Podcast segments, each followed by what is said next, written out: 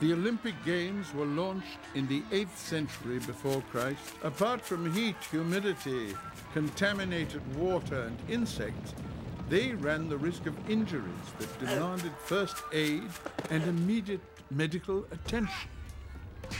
Needless to say, boxing and wrestling injuries were not casual but deliberate.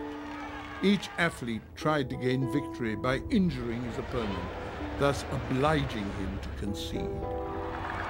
In the Pankration, the risk was even greater, as this was the roughest of contests, a combination of body-to-body fighting and boxing where any kind of blow was permitted.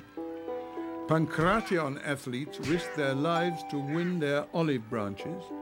They all, without exception, needed medical treatment after the contest. Unfortunately, we do not have much medical evidence or testimony.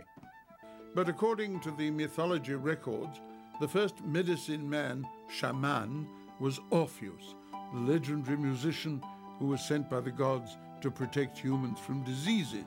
The most famous of these was certainly Hippocrates, the great physician who exercised a permanent influence on the development of medicine and the evolution of doctors' ethics. The Hippocratic Oath is perhaps the greatest gift of Hippocrates to humanity. Contains the promise by the physician to safeguard the highest human and professional duties by leading a simple and honorable life and by practicing medicine honorably.